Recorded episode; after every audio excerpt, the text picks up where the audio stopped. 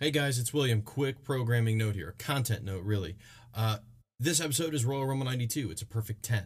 However, me and Charlie take about 37 minutes before we get there. I think it's around that time. But uh, we spent a little bit of time, a lot of time in this case, talking about the Ruthless Aggression doc that's on the WWE Network. And we get into a discussion about Pixar and the movie Onward. So we have kind of this movie slash wrestling conversation that goes on a little bit longer than we both intended for. Uh, so if that is not your cup of tea, if you're like, eh, no thanks, guys, I'd really just rather hear about the Rumble, cool. Go to minute 38 on your pod right now. Just scrub ahead if you want to. If not, just enjoy us talking about movies. That's cool. Either way, it's fine. We're giving you the option just to give you a heads up because some people may get into this. They're like, dude, we're at minute 15. Why aren't we at the Rumble yet? Well, that's why. We want to give you that heads up. So again, go to minute 38 if you want to just get strictly into the Rumble and hear nothing else, or just go ahead and keep on playing. You'll hear us talk about some other things here for a bit before we get into the Rumble. So, either way, guys, have a good time. Enjoy the show. All right, by virtue of winning the Royal Rumble, we have a brand new World Wrestling Federation champion as the press watches on. At this time, to present the title belt to the new champion, our president, the distinguished Jack Tunney. Congratulations, Ric Flair, on becoming the undisputed champion of the World Wrestling Federation. Let me just say, after View distorting the belt to proclaim me the real world champion, I'm going to tell you all with a tear in my eye.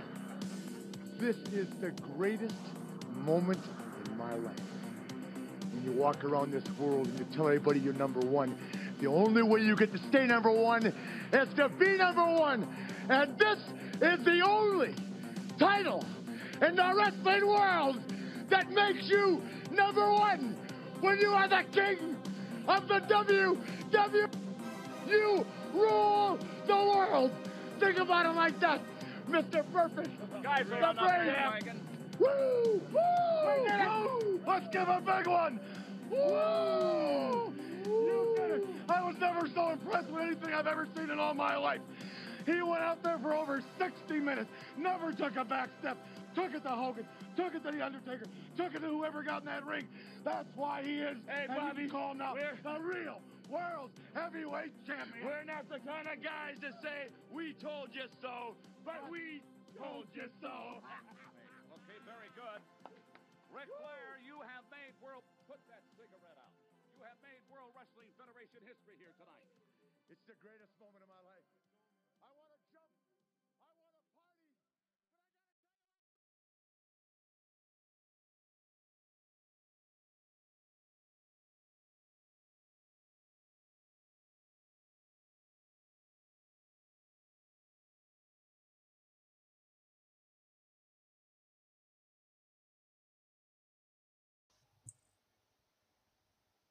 All right, welcome back, guys, to another episode of the New Blood Rising podcast in our series of Perfect Tens. Uh, today's going to be another fun one. We teased this one a few episodes ago that we we're going to run it back and do this. It is the Royal Rumble match from 1992, the legendary Royal Rumble match from 1992. I'm William Rankin, joined by Charlie Stabile.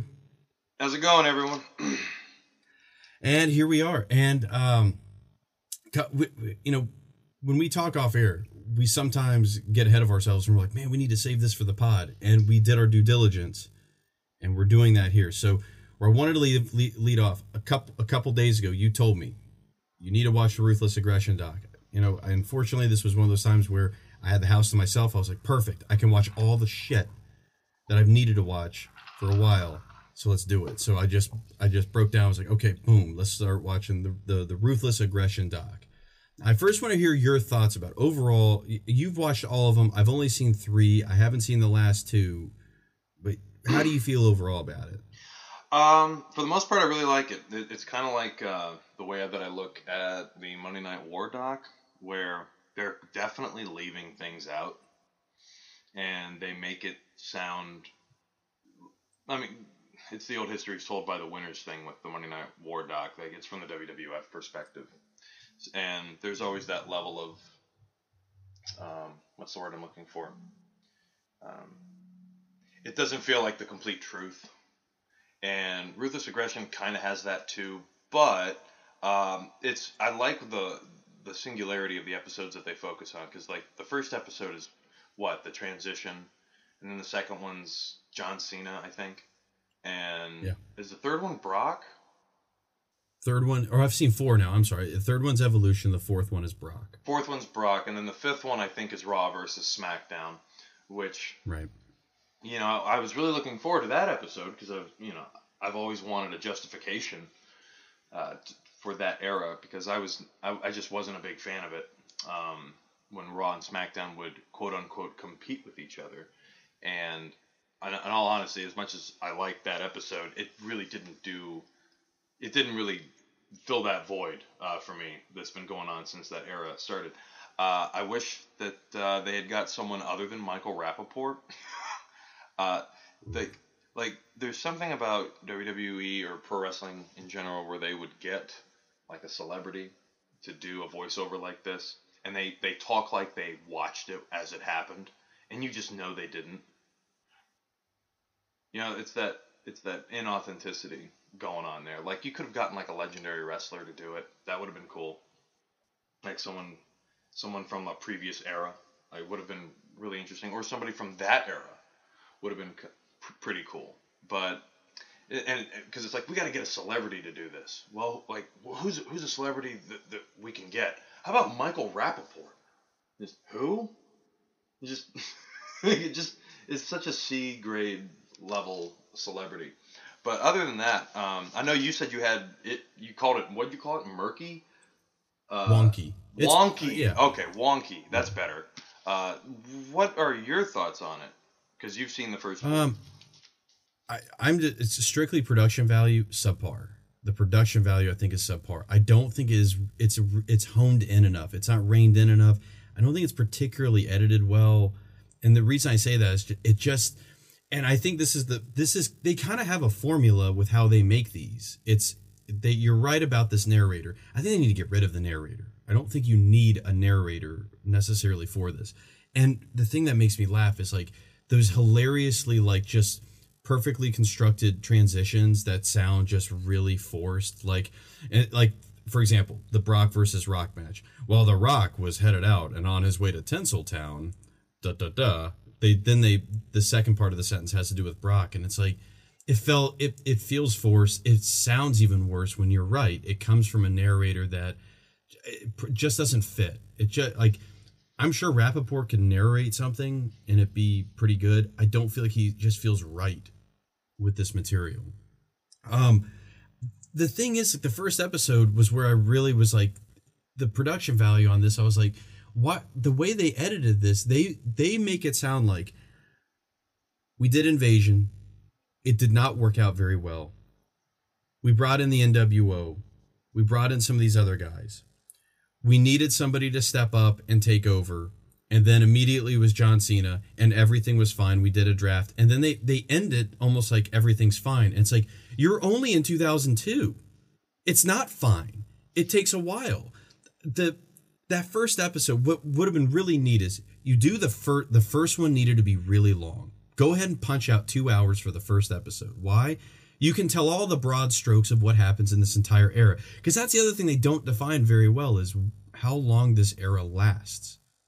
And maybe that's just a problem overall in wrestling is we don't really have a clear ending for the quote unquote ruthless aggression era. Like the attitude era it's pr- everyone's kind of got it honed in a little bit around like some people say wrestlemania 17 cool that's fine there's some people who take it as far as wrestlemania 20 is when it truly kind of peters out because after that is when the guys like Cena and Batista emerge. Whatever. But the point being is there's a little bit more of a a, a, a, a, a finer scope on where that era ends. They don't really establish that in this very well.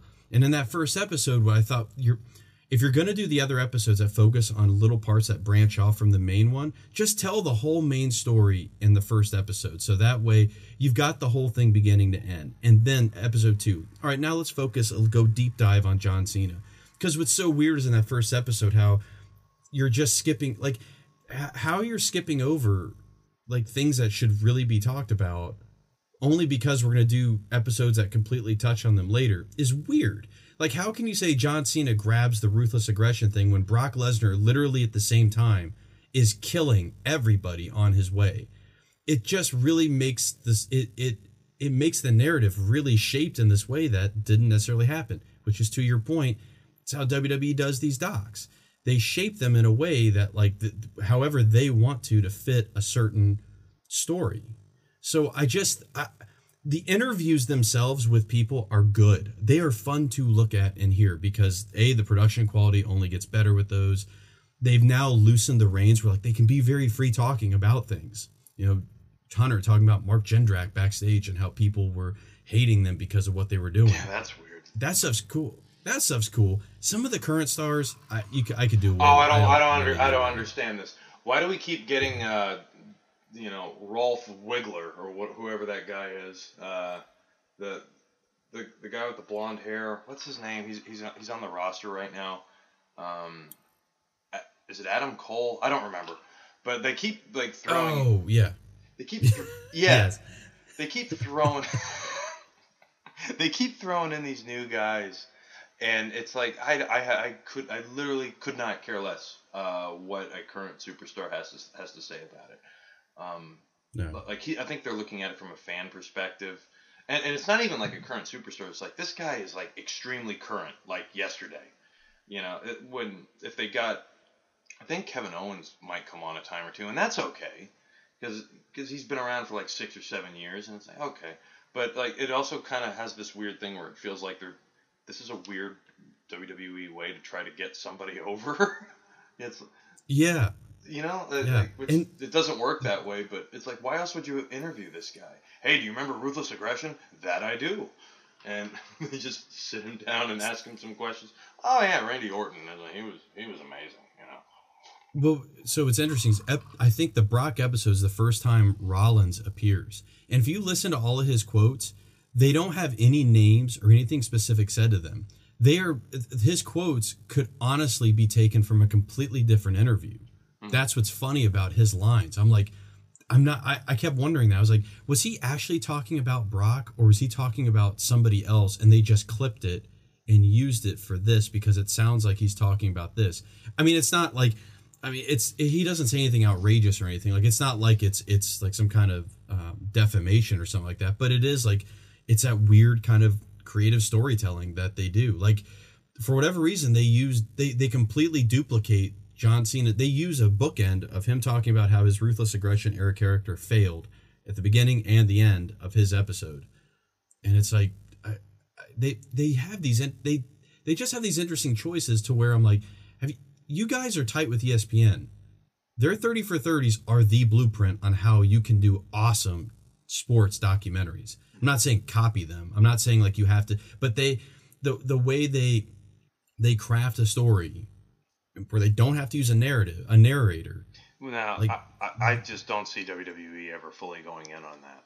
You know, because if you outsource, I can see them outsourcing it to ESPN, but I see it with several restrictions.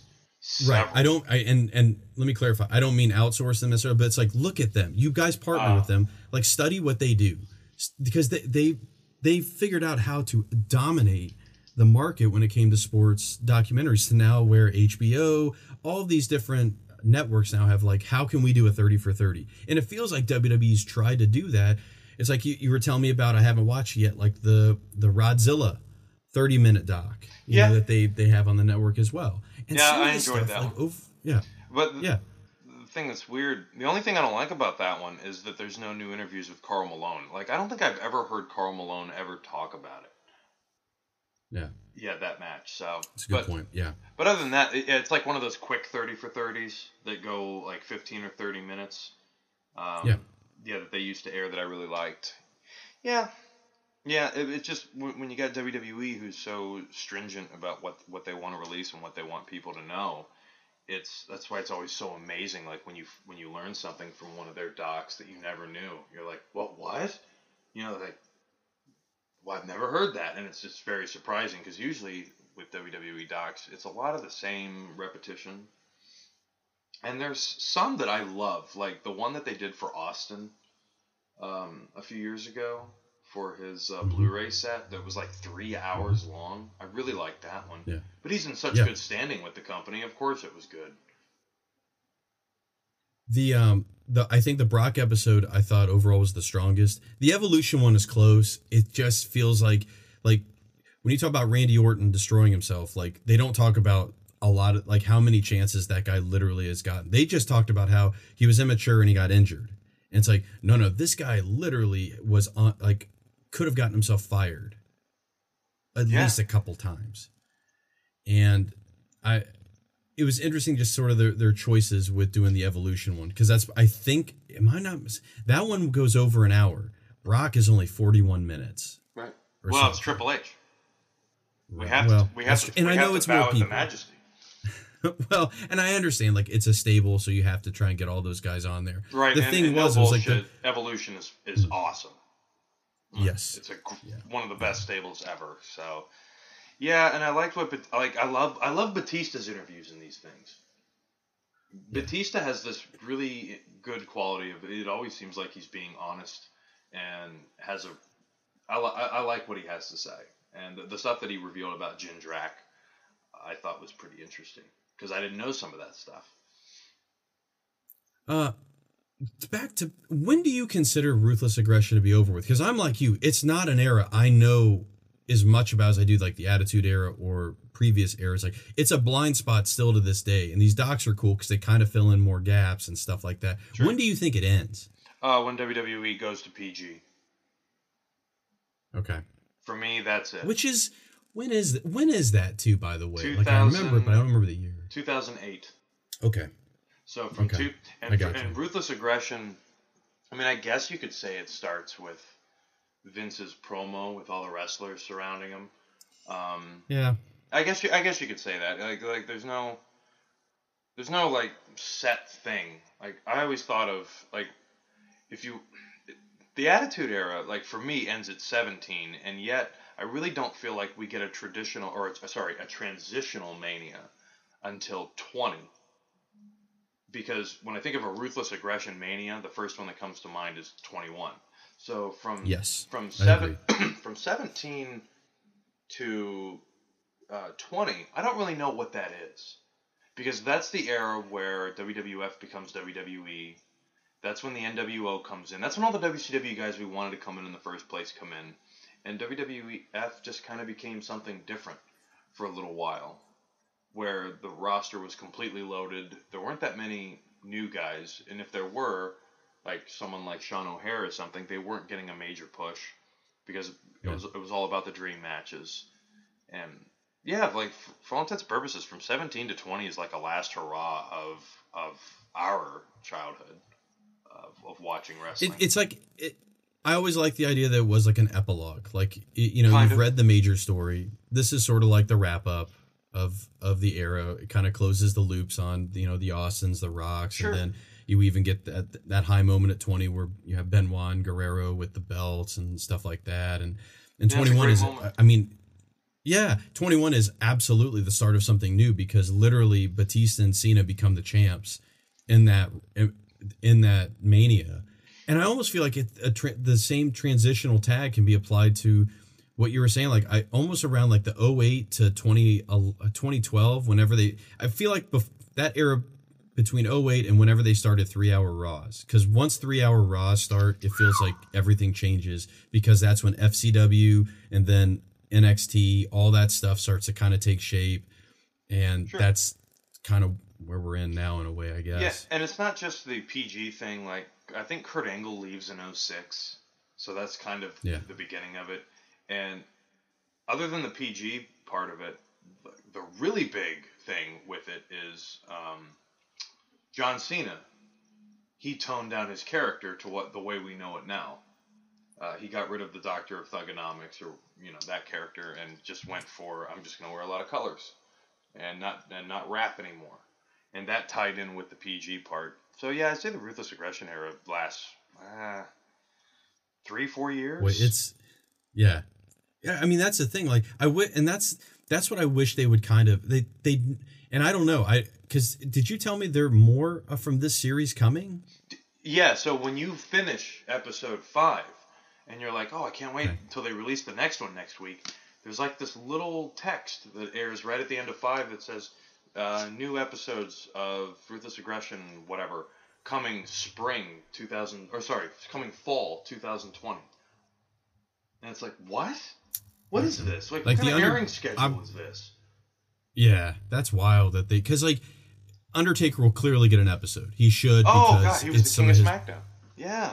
Yeah, and I'm I'm curious what they do because like if they can't just do like I love Booker T. Booker T. probably doesn't need a whole episode, but how do you get him in there? You have to get him in there somehow, and they haven't yet. Not really. They Right. mention him, of course, in that that first episode where they're talking about the transition, but they really don't otherwise. So that's what I'm curious about. Like, how many more episodes are they going to do with this? Because we're going to quickly run into that Monday Night War territory where by the time you got about five, six episodes deep in there, it is the same Yeah. thing every Yeah, time. man. The So- same thing. Monday Night War, I think, was like 22 episodes or 20, 20, 21.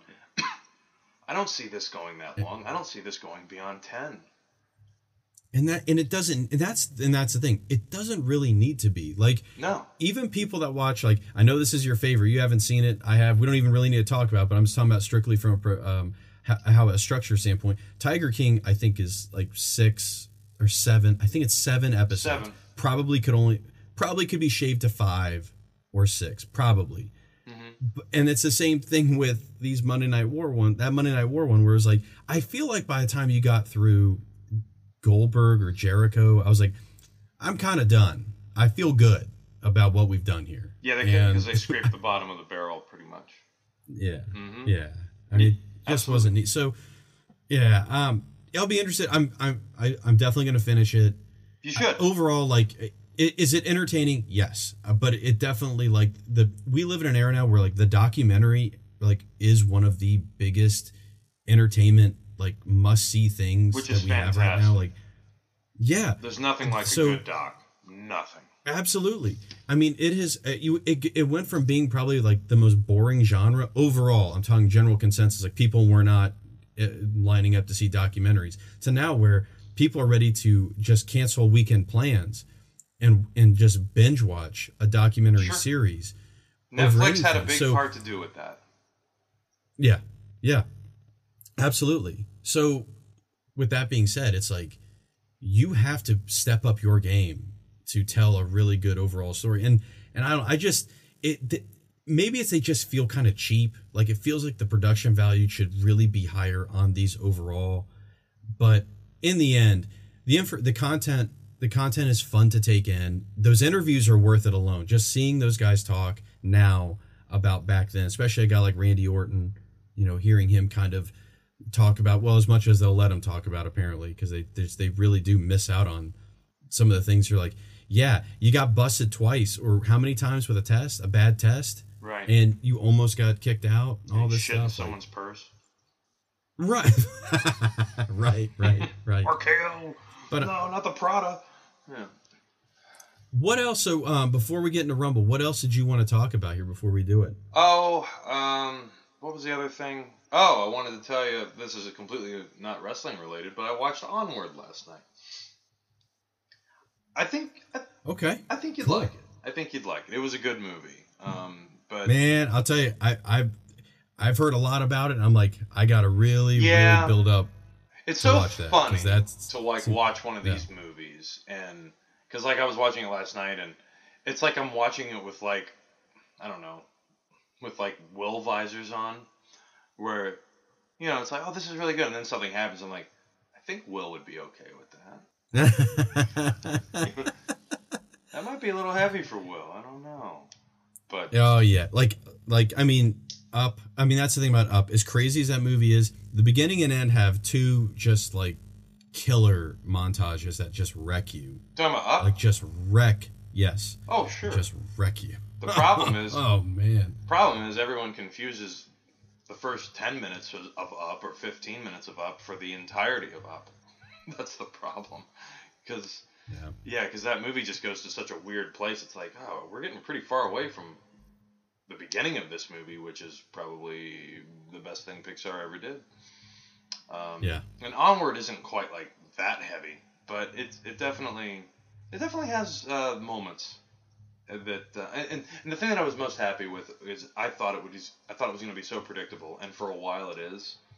and then like something happens, and it's like, oh, that's an interesting route to take.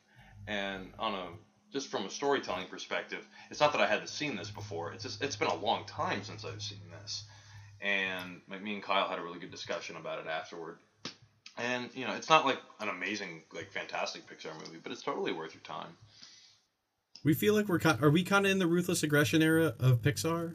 Like you know, the attitude era for them is the 2000s So is definitely we broke like- down eras of Pixar uh, last night after we watched the movie.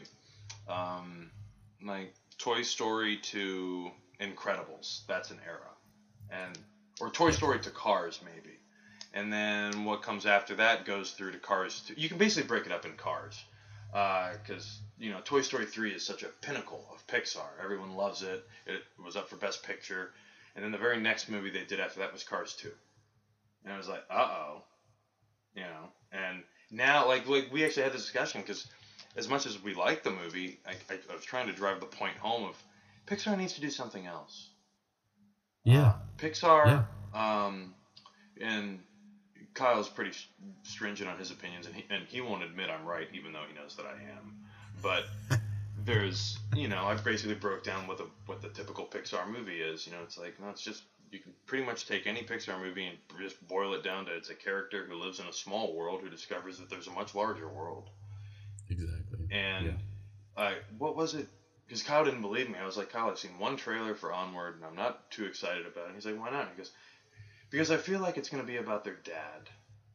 And and he's like, You think it's about their dad? And I was like, Yeah. I was like, I've seen the mother in the trailer. There's no dad around. Pixar seems to be in a God, I miss my parents phase right now.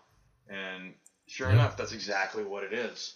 And that, I didn't think I was even gonna like the movie because of it, because I'm a little tired of this.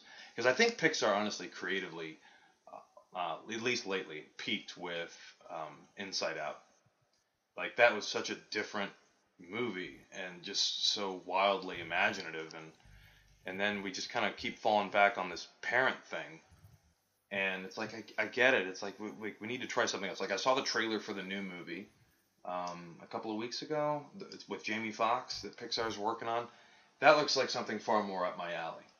Um, it's about lost souls, and that could be interesting. But it's like Pixar needs to, not that these movies aren't still good, but they need to change it up a little bit. Like, you know, because it's you've seen you've seen Onward pretty much before with Pixar. It's just now it, there's magic involved.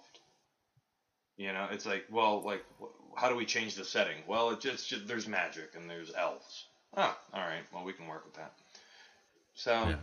Yeah, I, I, you're. I think you're 100 percent right on the eras. The the the schism point is Toy Story three, absolutely, because I think the the acquisition by Uh-huh. Disney is announced in 06, and of course, like that. I mean, they had some. They had movies in the pipeline that were still not un, that that weren't un, they weren't in house Disney produced yet. I think I think Toy Story three is the first.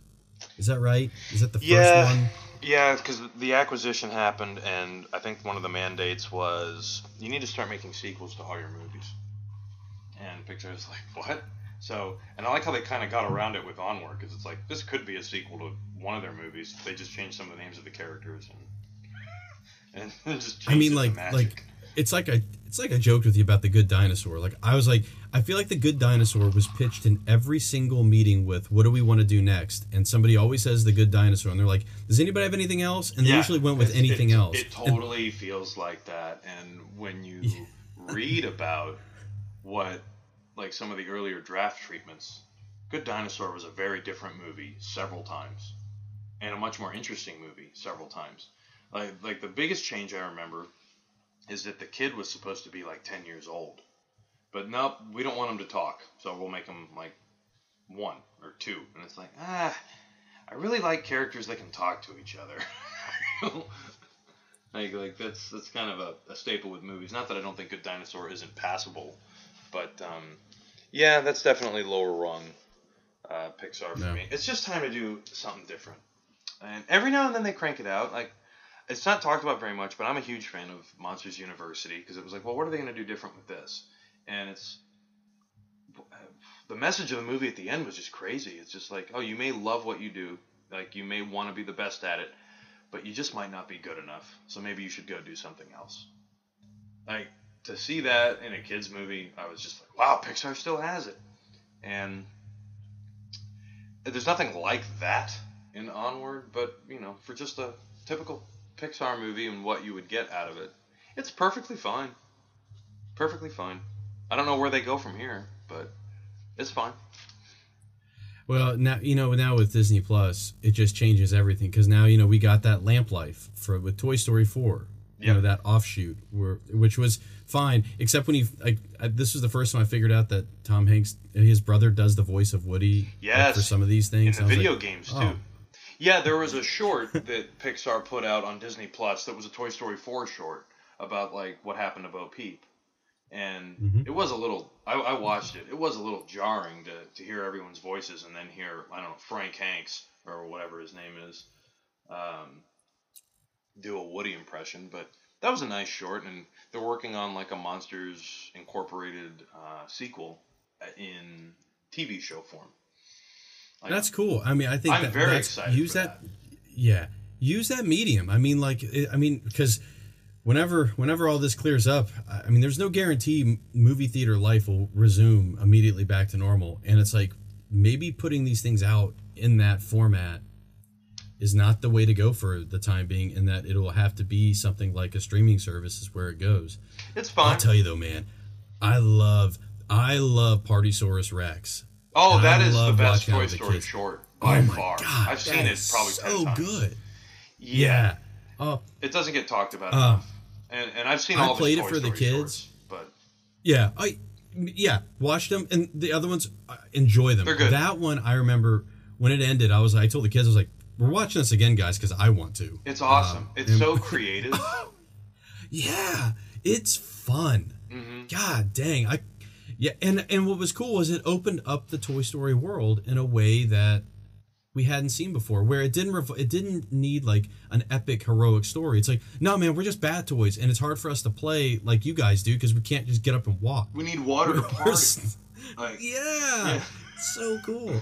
Yeah, it was a really good outside the box idea. Um, yeah, that's whenever I I talk about the shorts, that's always the one that comes up. Uh, it's it's Yeah. fantastic. I would put that right up there with the movies, actually. Uh, yes.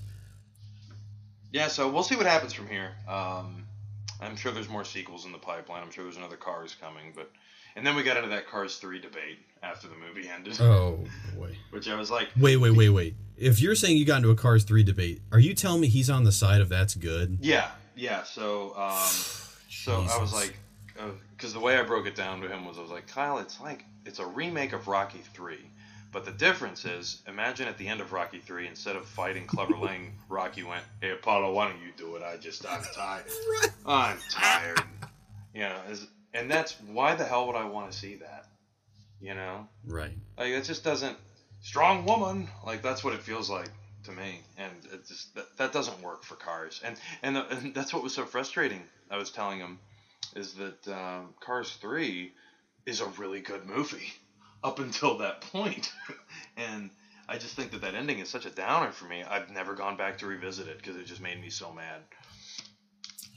Yeah, I, I I've seen it a billion times, regretfully so, and I just I, I cringe every time, and I try not to make like like comments. It's hard sometimes not. It's hard, to, isn't it? Especially Oh, I- dude. I- oh man. The moment Oh. I get mad is when they're training. Now, I'm not a boxer, Charlie. I although I understand the concept of a sparring partner, the sparring partner is not supposed to knock out. Like they're not like they're designed to get worked. Right. And it's the same thing, like, and, and, and this is, you know, Rocky 3 analogy, boxing. Here's the racing now, back to Cars 3. They're doing that final practice race, and she just blows him away at the end there, and then, like, celebrates it. And I'm like, you're the worst sparring partner ever. Okay? You're the worst. You know, that thing just, that, that just makes me so mad because I'm like, if the sparring partner gets a shot in on the guy, they don't celebrate it. They don't get it pumped up about it. Like if anything, they make it fired because you know what I mean. Yeah. So I get I, that just gets me so mad. And then of course, like if ten minutes later, he's like, eh, you know what? Uh, I think I'm gonna bow out here. Yeah, It's right. just such a Imagine Days of Thunder with Tom Cruise going, Nicole, you do it. I just, I, uh, I can't do it. and just what? Like that's how out of left field it, it felt watching that movie. Yeah. But um, Yeah. this might get me in trouble, but it, I have to mention this because I did that. I know exactly what you're talking about, and we got to get to Rumble '92 here in a second. But I just want to mention this. Yeah. Like these are the kind of things that get me in trouble.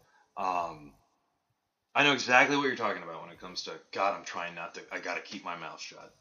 Uh, and then something happened in Onward where I was like, "Oh, fucking really?" Uh, have you noticed, like in the like the last like three or four years of Disney movies, and I'm including Star Wars, I'm including Marvel. There's the obligatory, no name, non-important gay character who has like one line or a small monologue. So in Endgame, it's the it's the director of the movie. In Star Wars, it's mm-hmm. during the celebration, and there's like two women kissing in the background. And and and in this movie, they do it again, and it's just this one little throwaway sentence, and it's it's just there is nothing that infuriates me more than Disney doing this having their cake and eating it too bullshit. Because it's it's in every movie now. I think it's even in the Frozen movies, although I haven't seen the second one. I know it's in the first one, where it's like, well, we gotta appeal to GLAAD. How do we do it? Well, we don't want to do it, but we could just kind of slide like a little line in, or or something like that, and it just God, Disney sucks.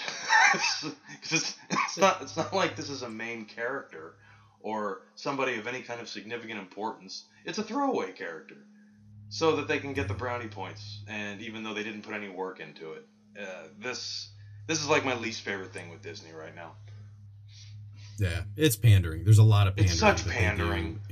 Yeah, And and it, I mean, it'd be one thing if you if you just embrace it, you made it just embrace of the it. Just do it. I it- it- I fucking dare you to embrace it, but you won't do it. you won't do it because secretly. you- it's like you're it's like you're Kane telling John Cena to embrace the hate. Yeah. Just do it, John. No, no, no, no. It, it, it totally is because it's it's like just embrace it. But you know what? I know you won't do it because you're afraid to do it. But you want the credit at the same time. It's bullshit. And how anybody how, like the like there was backlash when they did it in Endgame. There was and, and not the kind of oh I hate gay people. Her, her. It wasn't like that. It was from people from GLAAD. They're like, really? That's all you're gonna do? And then they did it again with Star Wars, and they just keep doing it. And it's like, but no one's ever liked how you did it in the first place. So, Yeah. do you think you're you're on a roll here? And ah, God, it's it's just so frustrating. But anyway, that's that's that rant. I don't want to go any further Well, with that. Well, somehow we're at 35 minutes and we haven't really technically started. The I'm sorry, episode, guys. Which is Maybe we should put, okay. like, a little- No, no, no. It's fine. Maybe we should put a little It's- bumper it- at the beginning. Look, if you just want to hear the rumble. I probably will. I probably will just explain it. But what uh, what we're gonna do? We're gonna take a brief pause, hear from Anchor, our sponsor, and then we will get back and just do strictly Royal Rumble 92 the rest of the way. So, thank you for sticking around. We'll be right back. Hey, this is the franchise Shane Douglas, and you're listening to The New World Rising. yeah.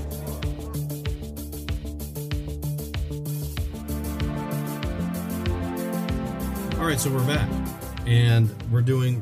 We're, we're now getting into what this episode was entitled around, which is Royal Rumble '92. So, pretty much, like I, I told you, I was like, we really should do this after watching because I fell down this rabbit hole doing Ru- uh, Rumble 01 because I kept wondering. I was like, really, is '92 the best Rumble? Really, is it? Because I feel like people are saying this who haven't watched it recently, and maybe they're just looking at the numbers in terms of how many great wrestlers are in here. Is it really? And then I watched all of five minutes of just the interviews for Royal Rumble '92. I was like, oh yeah, this is it. This is this is the apex of Royal Rumbles. Not to take anything away from 01, it's still a perfect match, but this one overall really does have. I- mean, it hits every category it seems like of why it's a perfect rumble. What are your initial thoughts about Royal Rumble 92? I just remember watching this one um, quite a bit as a kid. I actually remember uh, one time when I hung out with Daniel Hill, we went back to his place and, and he was like, well, "What do you want to do?" I was like, "Royal Rumble '92," and I remember we threw this one on and we had a blast watching it because it's one thing that's interesting about Rumbles that we didn't mention in the last episode. Most of these matches don't have rewatchability. Like at least in the old I- days. yeah. You know, like yeah, like '95. Like that's an example. Uh, like either the ones that Shawn won. Like it's just eh. You know, like there's not a whole lot of fun to it, but there is so much in '92 and 01 that is fun to go back and revisit. And I would even throw '97 in there.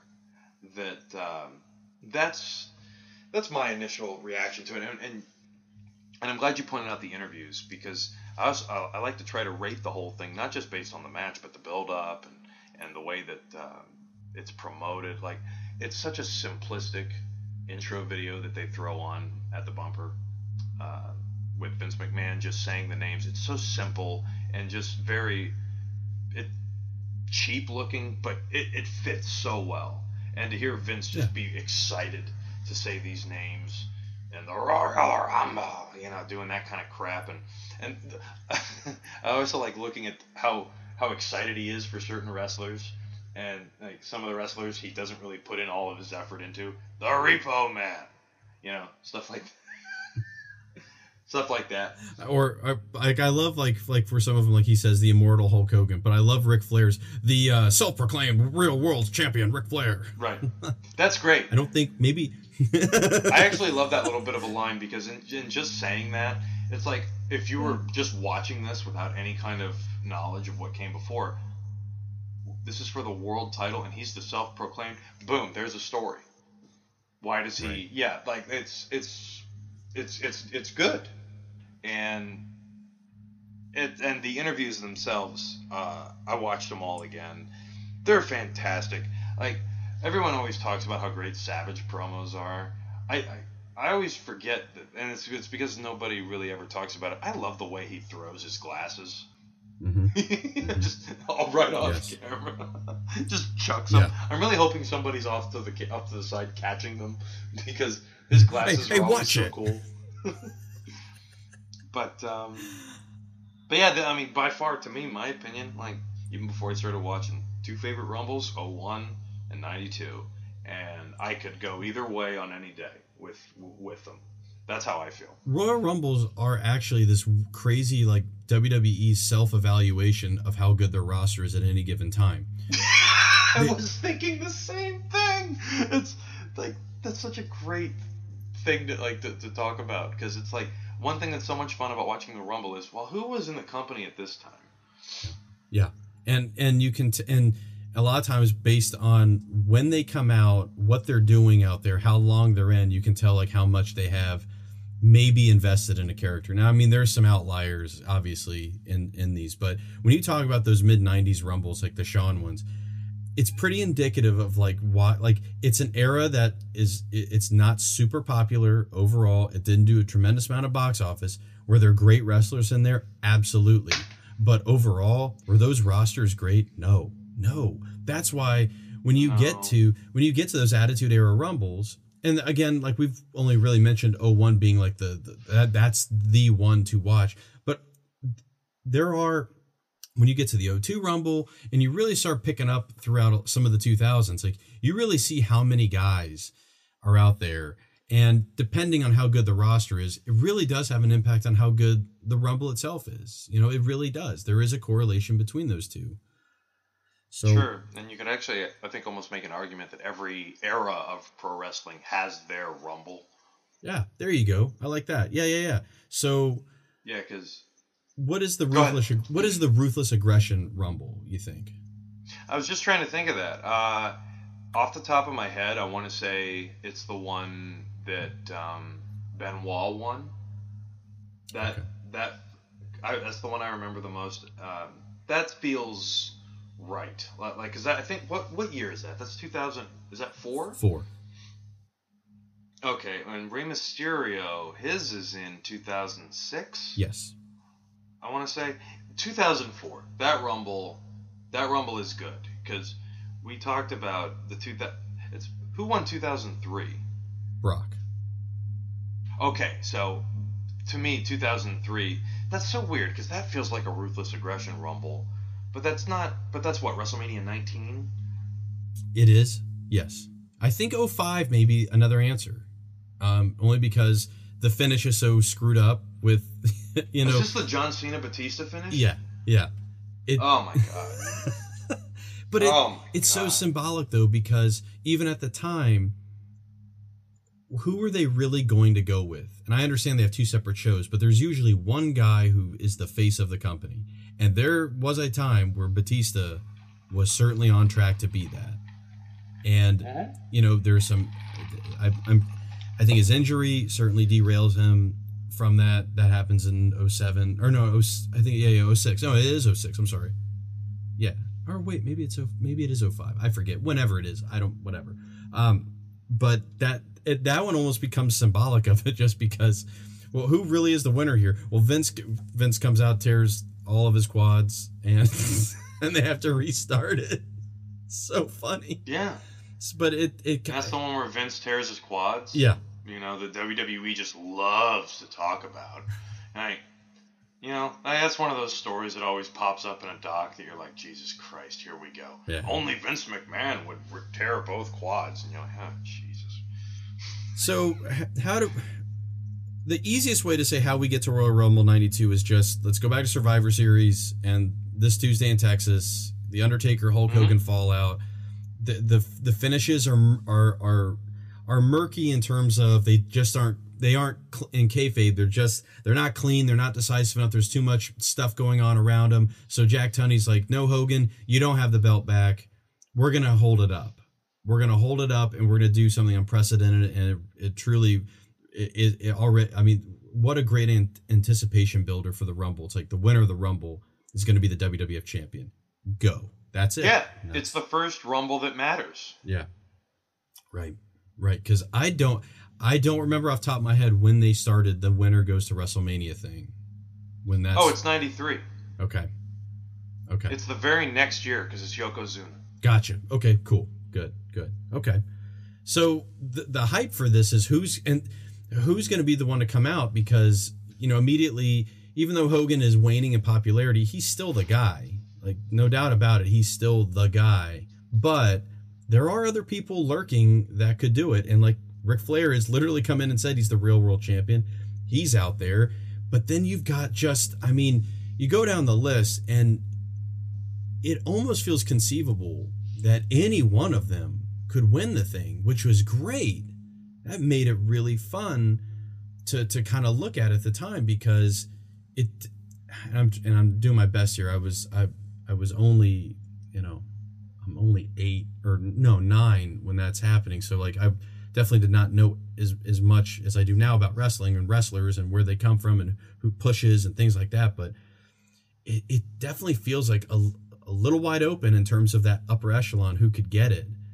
So um I don't know. Like I do you want to go into the interviews next? Do you want to do that? Is there any more with like the buildup you want to talk about? Uh, sure, sure. Uh, I love the Coliseum home video exclusive of Alfred and Terry Bollea. Like, what is this? Like, like it's not Hulk Hogan, and it's it's not quite Terry. It's some. It's basically the Undertaker now. That's the version of Hogan we get. Um, and he stumbles over his words immediately because he's not yelling. It- It's, it's a very awkward interview, and it's a Coliseum home video exclusive, so I think that's what it was.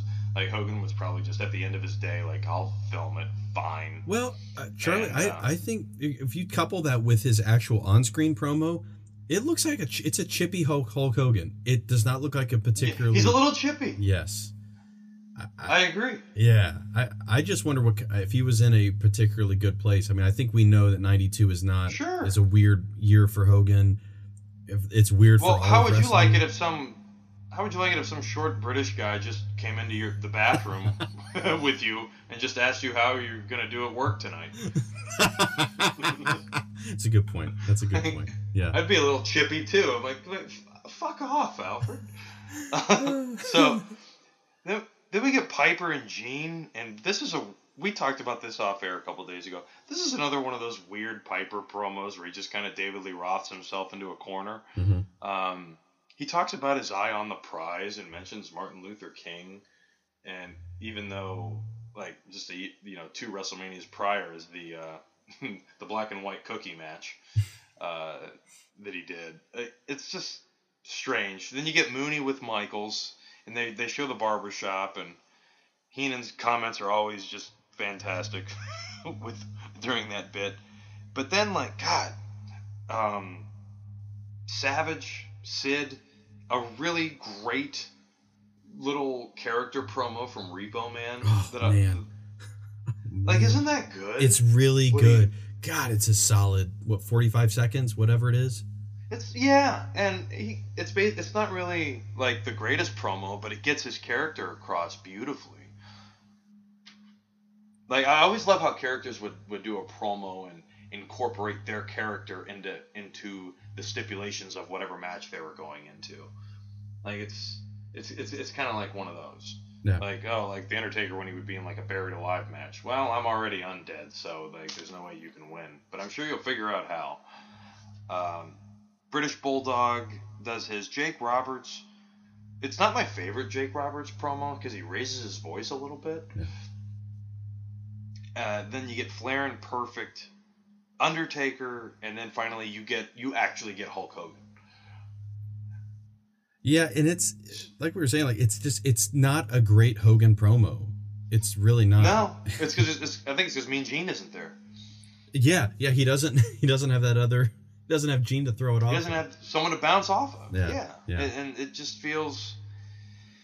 God, it's so funny because yeah, Hogan is still the guy here, but he def it definitely feels like something's slipping It does, and with him and his character. and I mean it's it has been chronicled over the years the re, the reactions he gets during this match as being an indicator of where things were headed for him or like just overall like where what people thought of the Oh, I can't wait to get into it. Yeah. Well, let's not wait, jackass. Let's just do it. God damn. So so Finkel starts explaining the rules, and just like every fan at home who still sits through these Royal Rumbles in the modern times, Heenan just gets more and more upset. And just come on, we know the rules. Come on. And then Tunney comes out and it's like, oh god, not him too. And I love the the Bobby Heenan calls him Jack on the take Tunney. Even Hogan is like saying he's a crook too. It- Who's he on the take from? I know. Like that's the part I don't get because it's like, sure, it could be Vince, but that's not the storyline. Is it the Million Dollar Man? Like, who knows? Just Jack Tunney is so awful on the mic. Uh, He completely slips over his words right at the beginning. It's like just start this fucking match. yeah. And and as soon as it starts, though, I I'm, I love the first two entrants. I think that's a great first two entrants that we get here. Yeah, so we start off with the British Bulldog, who has a pretty good stay in this Rumble. He ends up staying in around 23 and a half minutes. And the second one is Ted DiBiase, who shockingly is out early. And and I'm are we get, That's the one mistake. are we getting to the point though where his health is not as great? You know what I mean? Like I know Money Inc. will Yeah. still give him a bit of life, but his wrestling definitely seems to wind down and starting. I mean, we're only we're only a year away from his final match. I think his final match was against um, I want to say it was Razor Ramon. Oh, I remember. Is that the SummerSlam match? That might be it. Yeah, yeah, because he he retires just very abruptly. Gotcha. And I think that's why they paired him up with IRS so that it would take some of the pressure off of him. Okay. Um, which I, I guess I can excuse that because the, they're the combination of those two characters has never made sense to me. Bull the the bulldog. There's a lot of hype. There's a lot of hype around him because he had won a battle royal in England Yes. recently, and this is kind of his year. Like his big like from WrestleMania. Oh yeah. yeah, from WrestleMania seven up to this point, like it's been a constant build. You know, for the bulldog as being a guy that's going to really become a, big part of the of the mid card. So he's in there for a, a, a decent amount. Like he, he really is. And then at three, you've got Flair. And what's awesome about Flair coming out is Monsoon immediately writes him off. Like there's no way he can win. Yeah. So this is a little strange because um, they never said that the interview that one of the interviews that Flair did earlier in the show was a Coliseum exclusive, uh, even though it's with Alfred Hayes. But Flair says I'm coming in at number three, and I don't know if it was a Coliseum home video exclusive, but I have to think that it was because when Flair comes out, Heenan just loses his mind. You're correct. It is. Yeah, like- it was the Coliseum one. Yes. Okay, yeah, they should have said that. Uh, yeah, because Heenan had, and I guess the audience for that matter had no idea that Flair was coming out at three. And this was I, I always thought this was interesting. You could have easily had Flair come out at one. Yeah. But they chose three for some reason. You know, and, and Gorilla Monsoon starts harping on the fact that there has never been an entrant in the Royal Rumble in between the numbers one and five who made it to the end, which I guess means one. Right. Yeah. Yeah, so like this is really interesting and and usually I'll just say it right now, just get it out of the way. This is one of the greatest Royal Rumble performances I've ever seen. Uh, Absolutely. Ric Flair takes an absolute beating in this match, and he just keeps getting up, and it's really admirable. Like I really paid attention to it this time. He gets, I think every wrestler gets a piece of him, and it's like a it's like a trial by fire pretty much for him to get through this Rumble, and it's very impressive. It does. It belongs. Like as as awesome as his his wrestling uh, matchography goes or whatnot. This performance belongs in his top ten for sure. Sure. For what he yeah, does, it's I awesome. absolutely agree with that. And so then we get, uh, so then we get Jerry Sags. yeah. Well. Which why wasn't Knobbs in this? You know, Good question. we we, we just get Sags, who I always thought was the lesser nasty boy. it's just okay. You know, we're gonna start getting some uh, some ham and eggers coming out here. And Yeah. this is the first time that we hear Bobby Heenan say this isn't fair to Flair, which is one of my favorite uh, wrestling quotes of all time. And just the way that it sounds like Heenan is on the verge of a heart attack. Uh, I don't know how he keeps his energy level up as well as he does, and not and and and on a side note, the comedy that he keeps injecting into the match. Because as much as I love Flair, it's like a competition. Who's the best performer at this Rumble? It, for me, it's either Flair or Bobby Heenan. Yes, as good as Flair is in the ring, without Heenan on commentary, it is not nearly as good. He- Exactly. It's not the same. This is a lost art. yes. Yeah. Oh my god. It just it's like okay, we get to see Flair do the physical stuff, and but we don't unfortunately we don't get to hear him talk. Yes, we do. It's Bobby Heenan. Right. Bobby Heenan's like practically talking for him. Right. So we get a fully fledged character performance uh, in the match. At least that's how I look at it. Yes. And absolutely. Heenan is just gold. Yeah. So then we get uh, Haku Yes. from the 2001 Royal Rumble. and I think he lasted. He he lasts. No, he. I forget how long. He, about a minute. Yeah, I'm trying to remember 01 about a how long he was in there. Was that a minute? It's not much longer. Yeah, It's uh he's in here about Yeah. a minute 51. It looks like for this one. So yeah, it's not very. okay. I want you to do your I want you to do your bit. Okay. Uh, number six is Shawn. Yeah, because I'm still laughing about it. so the Number first. six, the- we, we the- get Shawn Michaels. Go. Gr- gr- uh, first off, great performance. Uh, he's in here for 15 minutes, almost 16 minutes total. It's a great glimpse of what we're gonna get. But what's really funny is when he's in there, he starts like imitating Ric Flair. It's like he's it's like Spy Game, where Robert Redford and, T- and, and Brad Pitt are both trying really hard to play each other. It feels like that's happening here with Flair and Shawn. But what I really laughed at was first off, he he breaks out the crescent kick, as it's called, a few times in the match. But when he starts like just punching Ric Flair, like just doing like like 60 jabs to his face, I couldn't help but saying, I'm sorry, I love you, I'm sorry, I love you, I'm sorry, I love you. He just beats the shit out of Ric Flair. and it made me laugh because like even when he pops off the crescent kick on him, I was like, I'm, I'm sorry, I don't have time to say I love you. Just, uh, just, and it really is. A, it's a great performance, and I think it's only helped by who comes out after him, which is Tito Santana as El, um, El Matador. They are working so well together in this. Tito and Shawn really do a great job, and I'm so glad that they kept them together and did their Mania match. This About to say, don't they open Mania? They do. Yeah. They do. Man, I I really like Tito in this. I thought he was really good. He's only in there for like 13 minutes, but he's good. I like all of Bobby Heenan's outdated racist comments towards Tito. Like, and I don't, and I don't mean that like sarcastically. I really like what he says about Tito. It's it's hilarious. He, Shawn Michaels is making guacamole out of El Matador. And then like Tito does this really impressive clothesline, and Bobby it's oh it's a flying jalapeno. you don't hear this kind of stuff anymore, and f- me personally, I think it's harmless. Uh, it's it's just it's it's what a heel is supposed to do. Just be a dick, and and, he, and that's what Heenan just did so beautifully, and it it's fantastic. I love it. The only and then we get the barbarian. And I was gonna say, the only thing that sucks for both of them is like like as good as Shawn is and Tito, I feel like they get eliminated off screen and we don't fully see it, and it's just like, oh no, these two guys that were doing really well just vanish at the same time in the Rumble. I Yeah, I- and Gorilla does a good job of building up Tito. Yeah. you know, he's like he's a former Intercontinental Champion. He's a former Tag Team Champion. yeah, And it's like, yeah, I mean, that, t- I guess it could be Tito.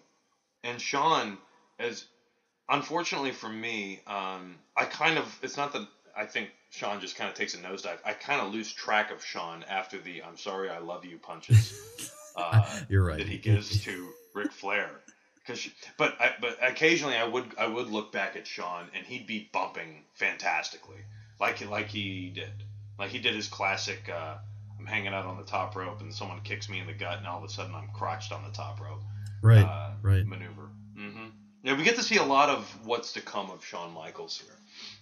Um, you're right about Barbarian. He comes out next, and then Tornado. Tornado and Flair is really cool to watch, and I think this becomes kind of a reoccurring motif in this. Is the the if if you are a if you are a wrestling fan that's consumed all the stuff, the dirt sheets, the books, the docs, the shoot interviews, all the stuff.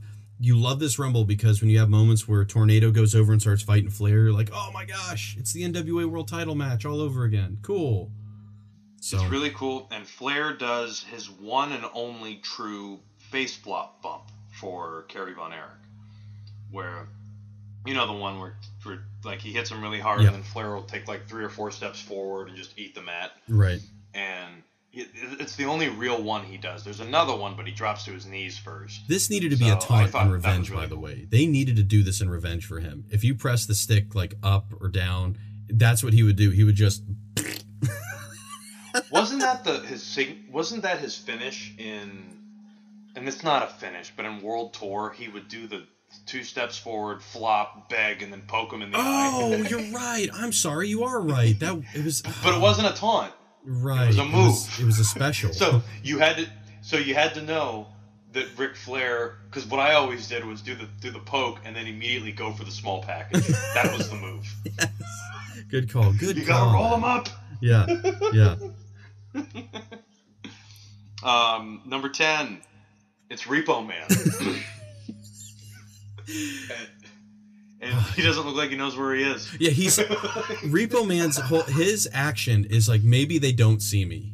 Is the whole time what he's Right. thinking. I love how he sneaks around Hebner. Yeah, yeah. He, eh, he actually who he eliminates Volkov and Valentine who come out after him, and I love like right.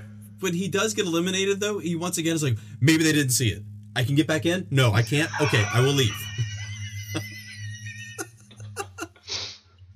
Darsow. What a weird character. I know. Yeah, just, he just snuck back in. I love this one spot because, like I said, one one thing that's so cool about Flair in this Rumble, I, I swear he he squares up with every single guy that comes in. Uh, Valentine puts him in a figure four. Yes. Yeah, and the crowd just kind of uh, goes nuts for it. And Volkov, oh god, I, I didn't write it down because I knew I would remember it.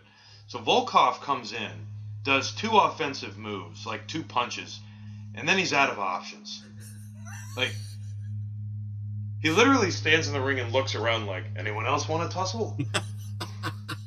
Nobody wants to. I'll tell you, we're, we're getting- Nobody wants to tussle. There's somebody, and we'll get to him soon, who I feel like is Mr. Irrelevant in this Rumble. We're like nobody wants to do anything with him. Every time he tries to do something, it screws up, and it's just like, just stop, just leave. But anyway, we'll we'll get to we'll, we'll get to him, I guess, in a sec. But yeah, what the thing, other thing I was gonna say So- about Valentine, you're right about the figure four. Also, everybody who who uses a chop will chop Ric Flair in this match.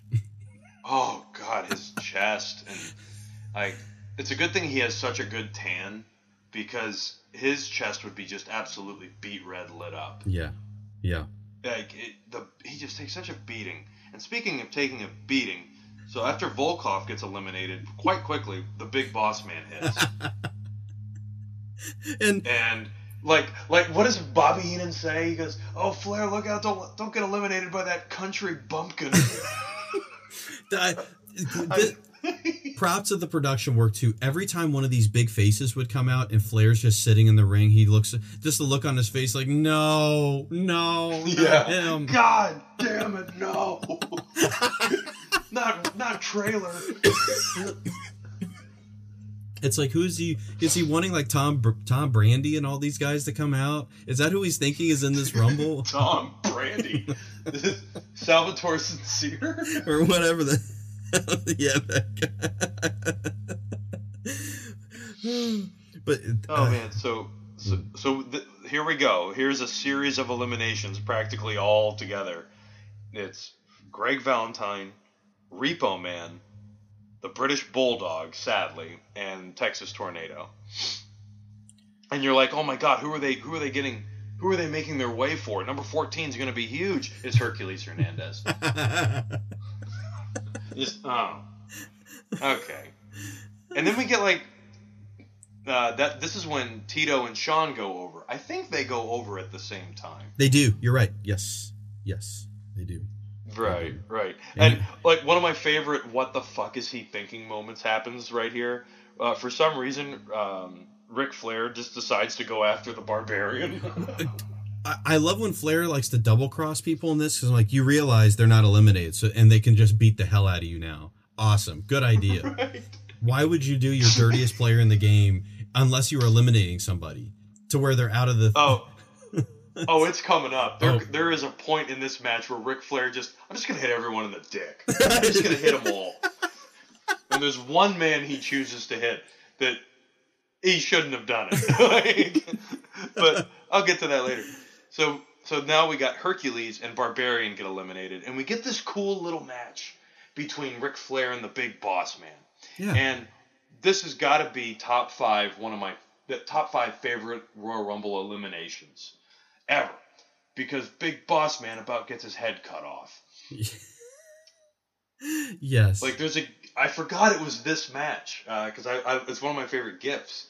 But Big Boss Man for some reason dives at Ric Flair from the center of the ring, hits the ropes. He gets tangled up for a second. He goes over the top rope, and then his head gets caught right underneath the bottom rope, and the weight of himself pulls him back, and the rope snaps his head right into the mat, and he just kind of.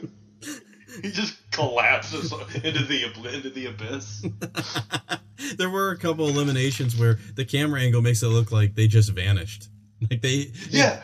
Like Boss Man looks unconscious uh, when he hits his head. He just oh god.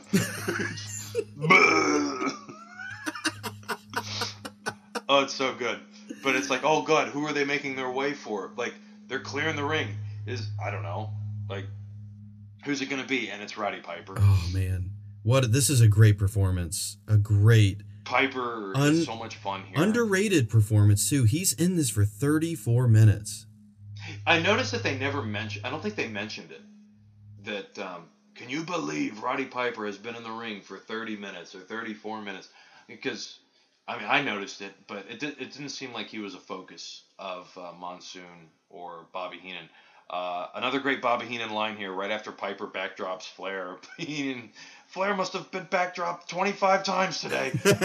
I, dude, couple that with the fact that like when when Piper looks like he's like helping out Flair, and he's like, I always loved Roddy Piper. It, oh, it, it's amazing. He talks, he calls it a kilt, and then as soon as he turns his back, that stupid skirt wearing. He's, I forget the exact line, but the way oh, he so quickly turns on him is great.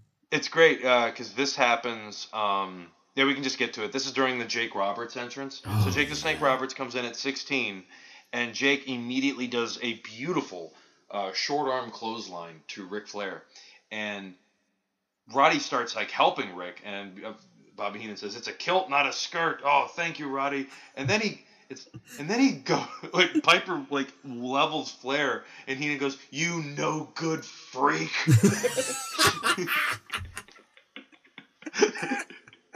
it's a skirt, not a kilt. The fact that he called him a no good freak, like, like that's That's what did it. I was like, holy cow. And this, And, I- um, and and a couple. Talk about with- Jake for a second. Yeah, yeah, yeah. This, Yeah. this is where because like I love that Jake like he he fools the dirtiest player in the game. He's somehow tricked. That's how good Jake is because Flair believes that he's going to help him. No, he's not. Bip. Isn't that right? Yeah. Yeah, oh, it's so cool, dude, because Jake comes in and there's like some smarky fans in the audience because Jake, like, this isn't a reaction that he should have gotten, but he comes into the ring and while Piper's got the sleeper on Flair and he just sits in the corner and watches and then does that thing with his hands like, go on, continue. And the audience is like, yeah, Jake. and, uh, and then that's when Jake kind of uh, attacks Piper from behind. Um, Jake's great in this Rumble, too he does a lot of cool things. He actually even tries to DDT Flair, uh, which I would love to see that. I don't know if that's ever happened, but Piper interrupted it. Anyway, uh, number 17, our favorite, uh, returning to the podcast, uh, Hacksaw Jim Duggan. Yeah, he he he spent some time in this Rumble too. He's in here for just under 21 minutes. And as he should, he's the original uh, Royal Rumble winner. That's right. So yeah, so you got to keep. He has a couple. He has a good little mix up with Flair. Mhm. It's not bad. Um, and number eighteen, IRS. Mr. Irrelevant. This guy sucks Mi- in this Rumble. Okay, I like how Duggan immediately grabs him by the tie. Right. Like What- you idiot. What I was referring to Like, earlier is like there are multiple times where IRS tries to like get involved in something and nobody wants to be involved with him. Like at one point, he and Flair have uh, both legs of uh, forget whoever it is, and IRS wants to do a wishbone and tries to do it. Flair does not. Do the wishbone spot. doesn't want to do it. There's another point where he's holding a wrestler, and I'm not sure if he's holding him for Flair to chop, and Flair just leaves, like goes and does something else. I'm out. he's just irrelevant in this Oh, Rumble. I did have one interesting thought. Um, so I noticed how you know IRS's costume is like. I mean, it's a classic costume. Uh, what I think I thought it would have been interesting if they had repackaged him ten years later in some way to be a part of Right to Censor. Oh yeah, that would have been so cool. That could have been cool because like, I think his character fits with them. Like that kind of. I think they could have reworked it just a little bit and like because Steven Richards is great on the mic, but I always liked IRS. He was a heat magnet whenever he'd get on the microphone. I thought that would have been kind of cool. Like he didn't, he wouldn't have to wrestle. His anything. name is Erwin R. Censor. The- I am Oh, IRC, and I am. IRC. okay, that's not bad. Um, and so uh, coming in at number 19 is the alleged murderer Jimmy Superfly Snuka. I was gonna say it too. I'm glad you. it's like his little moniker now. Every time he comes out, instead of Superfly Jimmy Snuka, it's like alleged murderer. Yeah, like he's not the phenom or anything bullshit like that. It's alleged murderer Jimmy Superfly Snuka. yeah, because it's like you keep waiting for his legacy to truly just go into the shitter with WWE, and it just won't happen. And I swear the only reason it won't happen is because Vince came in with that briefcase. It's just, well, well, we, if, if, if we admit he's wrong, then I'm wrong. It's not possible. Well, Snuka. Jimmy tries to. It looks like he tries. He, once again, uh, does not get the best of the Undertaker. He's out in two and a half minutes. The Undertaker Oh, comes out. Oh, sucks in this thing. Yeah, he's He- out. He he doesn't do shit. It looks like he's just kind of doing a, a gentle stroll to the ring. Uh, he doesn't he doesn't really play up to the audience much. I, I just don't care. Um, it was at this it was after this uh, entrance that I realized that Piper and Flair are beating the living shit out of each other. Oh yeah, those those those open palm slaps to the chest. Jesus. Oh God, like they are just going at it so hard, and and it really looks like they have a good chemistry together. yeah. Because every time they, they pair up, uh, it, it's immediate attention grabber. So this is when the Undertaker comes in. Yeah, number twenty, The Undertaker, and he will he stays in for around thirteen minutes. And what's really funny is the farther you go back in the Undertaker matches, especially when you've been watching, you know, Allen Jones and the Boneyard build up and all this stuff. You, Michelle McCool. Eddie Guerrero and uh, Guerrero. Yeah. That but could like be deemed racist. What's so funny is when you go back and watch like this era of Undertaker, where like the move set is like very limited. He just his whole thing is let me get a choke on, let me look for a camera and roll the eyes in the back of my head. That's what right, I'm because there do. one point. There is one point where he doesn't roll his eyes until the camera hits him, and then he does it, and it's like, oh shit, I forgot. Uh, I, once again, another great Ric Flair moment. Uh, Flair goes right for the Undertaker. like, like this is such a perfect Ric like idea of what the Ric Flair character is. Um, you know, he wins the match, of course.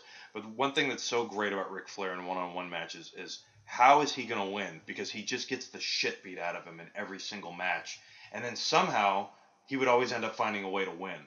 So to see Flair just, I'm gonna fuck it, I'm going for the Undertaker. just like, are you out of your mind? yeah, it's it's a it's a and it's it's kind of funny because it was like you guys were kind of like working together, you know, in the fall. yeah, And- it's and- weird to see Undertaker take an alliance at this time. Oh yeah, especially like with Jake coming up here, and uh Yeah, so uh, Randy Savage is number 21, and um, this is really this is a really weird entrance because Savage comes into the ring like a house of fire. He's Yeah. looking for Jake, but Taker immediately just eats him, and and and Savage like he doesn't do anything when he first comes in. It's just kind of deflating, and then you get the first of what I always say is two really stupid Randy Savage decisions in a row for Royal Rumbles. yes, Um, he eliminates Jake, and then he hops right over the top rope. And typically, I would think when something like this would happen, uh, they would just have to call an audible, like, "No, you're out, Randy. You got to go." But Randy is kind of somewhat essential to the final of you know the finale of the match. Right. So I think that's why they called the audible. Um, and, and this is when you get the you have to be propelled by someone else. which Like, in essence, Charlie means Drew Carey is still in the 2001 Rumble. He's still, Yes, uh, Drew Carey is the winner. Uh, it's the longest on running Royal Rumble uh, to date. Yeah, ex- exactly. Um, so here's one of my favorite moments of the match in terms of a really stupid Ric Flair decision and a really interesting reaction to it. Um, Ric Flair low blows the Undertaker, and Taker just doesn't know how to sell it. Like he kind of like stares at him for a second and, and then just kind of like crossed to stage left. No, he just he doesn't know what to do. You know, because because what I wanted to see was him low blow the Undertaker and then hear just get that old thing going. Oh Jesus!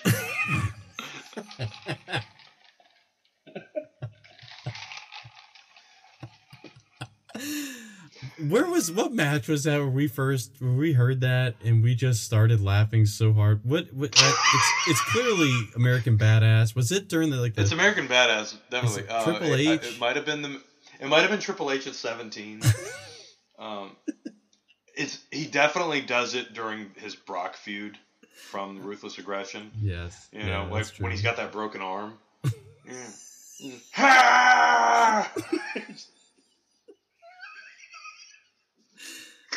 Oh, so to see him get a low blow from Flair and just I don't know what to make of that. Nobody's done this to me yet. Not one person Yeah, has dude. attempted this to the Undertaker. Do I have balls? I don't know. I- He looks over at Paul Bearer and Paul Bearer clutches the urn. That's all he can do.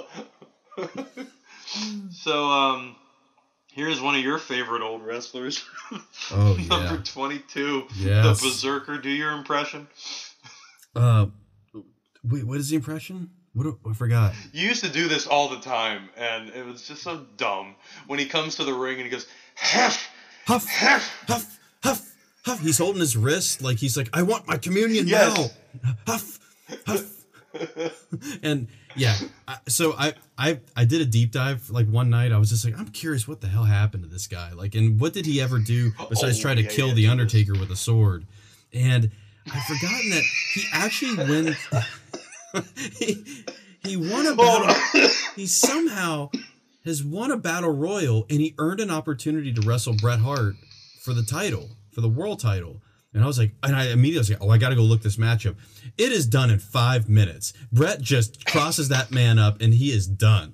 there is nothing of significance from the Berserker or the Viking, whatever. I mean, what a character. The Like, Viking from Minneapolis, Minnesota. wouldn't it have been great if they named him the Berserker Experience, like they did the Viking Experience for those guys in WWE now? Oh, I thought okay, because I had a totally different brainwave there. Uh, because the Berserker experience totally sounds like the Berserkers talk show. Oh yeah, there we go. oh no. And now let's go to the Berserker. Huff!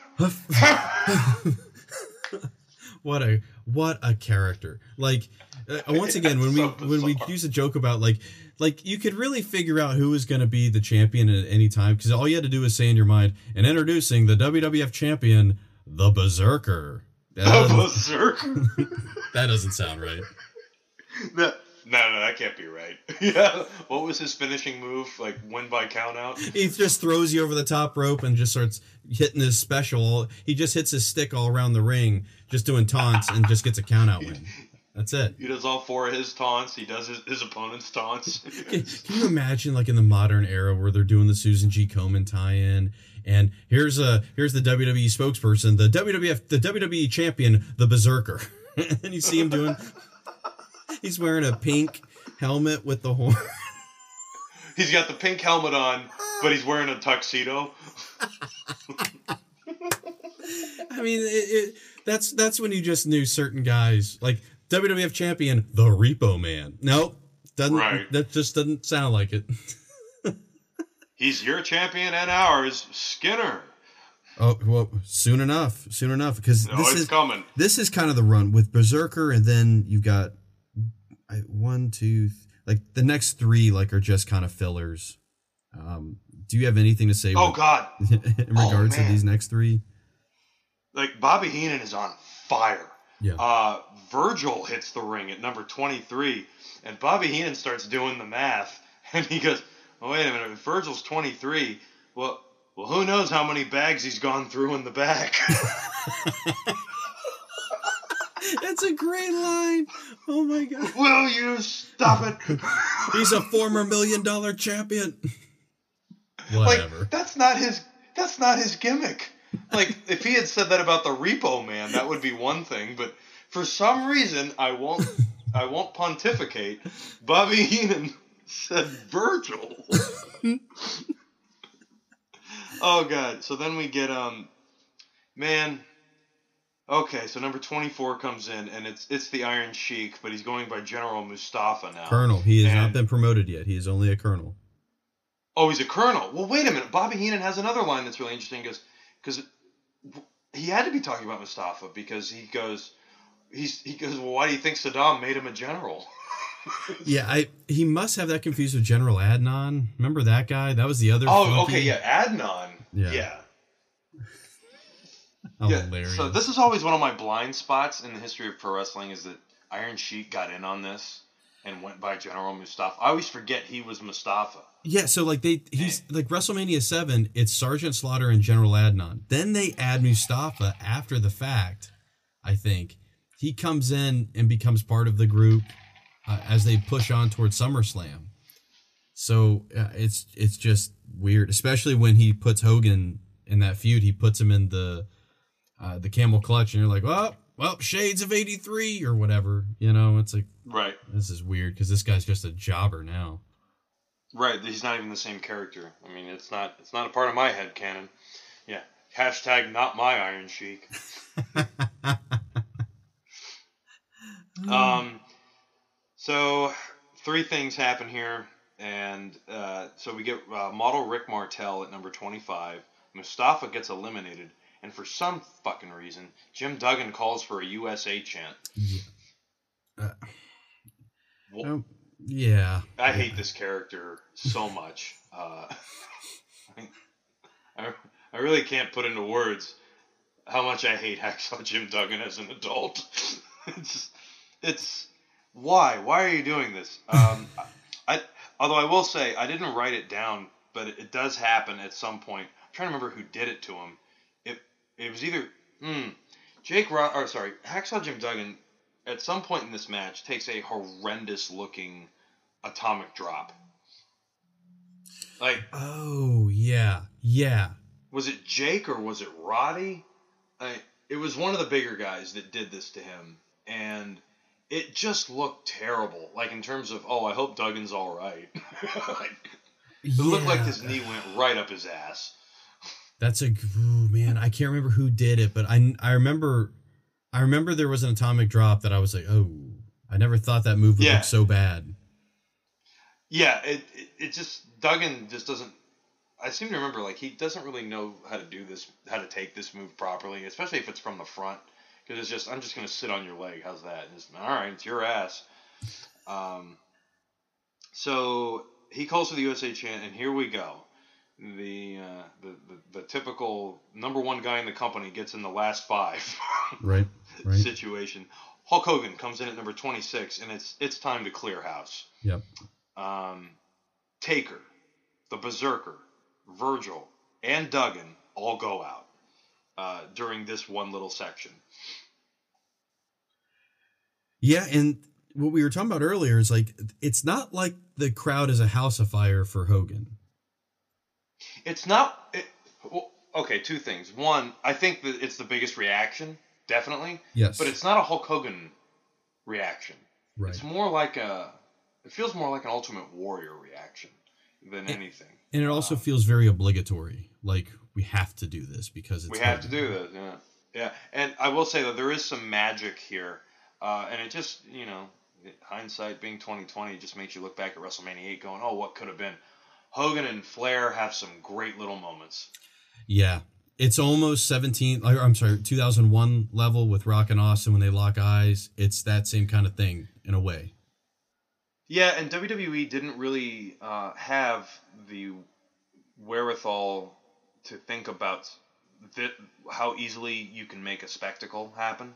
Like if you look, like a good comparison would be Rock and Austin at at 01, where like these two guys are coming from two different corners and they're gonna meet in the middle of the ring, and the crowd's just gonna get like amped up for it. No, Hogan just kind of goes into a corner with Flair and chops, and Hogan stares at him and hits him in the head a couple times. I mean, it's great for what it is, but it, I mean, oh, it could have been so much more uh, if they had planned it properly. And if you watch Um, that, you really do you see why oh, here's this, your man, Well, I was Skinner, You're right. 27. Uh, yeah, Skinner, uh, Skinner, who's all in for all of two minutes before dispatched by the the model Rick Martel. Yeah, that's the, I, the only other thing I was gonna say with Hogan real quick was that you could tell he did not want to do anything with Flair in terms of like I'm not ta- I'm not taking any of your crap or selling it. I'm I'm Hogan. This is my place.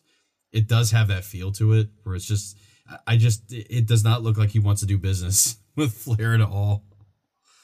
Oh, he suplexes him on the floor, and uh, he doesn't really do anything in terms of like putting Flair over. Right. Right. You know, like I, I think Hogan does well, other than the chop. But you know, when when Flair chops Hogan, we know what the next thing is. Right. Um, yeah, he doesn't really do anything for him. No, and I and again, I don't know when they started their house show matches. If they had already been doing them, or if they do them after this, I don't know. I don't know when that started. Well, that's what's so weird is that you would think this was setting up Hogan versus Flair at Mania, but the way that the Rumble ends, it's clear they're setting up something else. But they had, I don't even think they'd made that call yet during that weird little press conference where Hogan is like sitting at a with Savage. I'm sure you've seen this, and and then Jack Tunney goes, Hulk Hogan will be fighting Sid, and Hogan just kind of stands up really weird, and he's like, yes.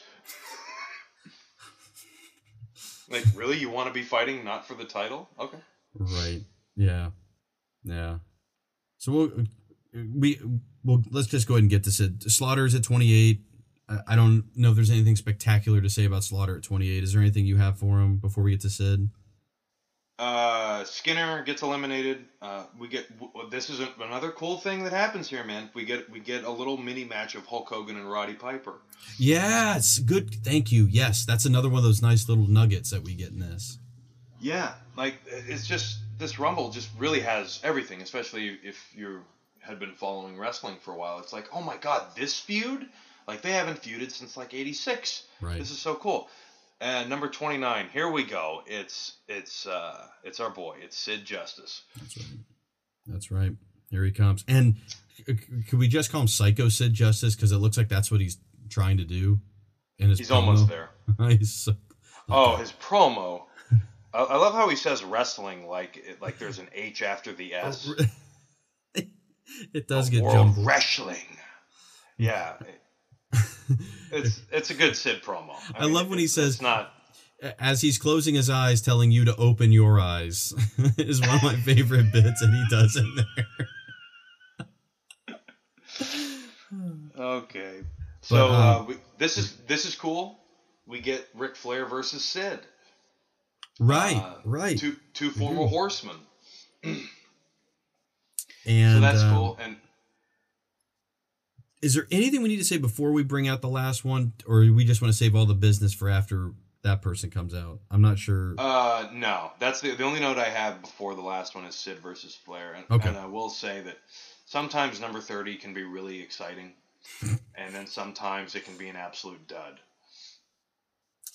um, So I'm pre- number thirty? I think safely we can aim toward the latter. It is the Warlord. Comes in at number Yeah, thirty. it, the safe money is on the ladder. Yeah, yeah. The Warlord makes it all of a minute and 43 seconds in this before he is dispatched somehow by both Hogan and Sid. It takes both of them to eliminate the Warlord. Right. yeah, it's it's it's bizarre. Um, I'll tell you, it's it's almost like Sid saw the Big Boss Man elimination and went, "Well, I'm going to try to top that." That's it. So he finds his own fat fuck, and unfortunately, it's Sergeant Slaughter. This bump that Slaughter takes to el- get eliminated just looks awful. Uh, Sid just kind of Irish whips him into the turnbuckle. And I guess Sid doesn't know his own strength because to me it looked like a regular Irish whip into the turnbuckle. And Slaughter just goes headfirst into the buckle and like trampolines himself off the top rope and, and just completely just falls into that abyss because uh, like the cameras like wouldn't follow every elimination back then like where a guy gets thrown over and then cut to the camera on the floor right by him and just and he's gone he's disappeared Here, here's a great stat for Sid in this Rumble. He is only in this Rumble for 5 minutes and 55 seconds, and he gets six eliminations. yes I mean, he yes hit- and and yeah. it's That's a good call. Um, I was also wondering how many eliminations Flair got. During Flair has five. Five eliminations. five. Okay, yeah, because he, he's got a he's got a few of them in here. Yeah, and I Um, mean, this is definitely before. This is way before they were really tracking that with wrestlers. Like, obviously, it's it's tracked heavily now. They love to talk about how many eliminations somebody has, um, but it's interesting just how how how dominant Sid really looks in this Rumble. Well, a guy that looks like Sid, you're not going to have him fighting for the Intercontinental title. You just it just doesn't make sense. I mean, Sid is just such a powerful presence, uh, like even among the land of giants in the WWF. I mean, he's just massive. It's funny you mentioned that Warlord was eliminated by Hogan and Sid. It took two guys to eliminate Warlord. However, Sid eliminates Martel and Piper at the same time, all by himself. yeah, he does. Just wipes them out. and and they don't make a spectacle of this and i think it's a massive misstep on their part but this this could very well be the greatest final four in royal rumble history it's hulk hogan Ric flair sid and randy savage holy shit man Yeah. Can you imagine if they had had the 97 fin- or yeah, the 97 finish and they had them have a four corners match? Wow. Oh, this be the four corners match? Yeah. Oh my god. Yeah, that was before WWE was really doing that kind of a match. Uh, and like I said, they don't make much of a spectacle of it, and it's unfortunate. and Savage is the first to go, and it's very unceremonious. Yep, and then that leads to the spot, basically the spot Yes. that really defines this this rumble with um with both. Or so Hogan is eliminated first by Sid, right? Is that how? Hogan is trying to eliminate Ric Flair. Yes. And, and and it should be mentioned that prior in the match, uh, you know, Hogan and Sid had eliminated uh, Warlord, and I think there was one other time where they teamed up on something. So they're clearly planting a seed. So Hogan is trying to eliminate Flair, and Sid just the camera hits him at just the right moment where he's like, "Oh, the hell with this," and Sid just walks over and just dunks Hogan, which is completely legal Mhm. in pro wrestling. Hogan throws a little hissy fit, and then Flair grabs Sid, and Hogan. Oh, sorry, Hogan grabs Sid by the hand, and Sid sells it. Like when he's like, "What are you doing with my hand? Are you shaking it? What do you plan to do with my hand?" And oh, oh, I see. And Hogan starts pulling down on Sid, and Flair eliminates Sid, and the crowd is very mixed at what they had just seen.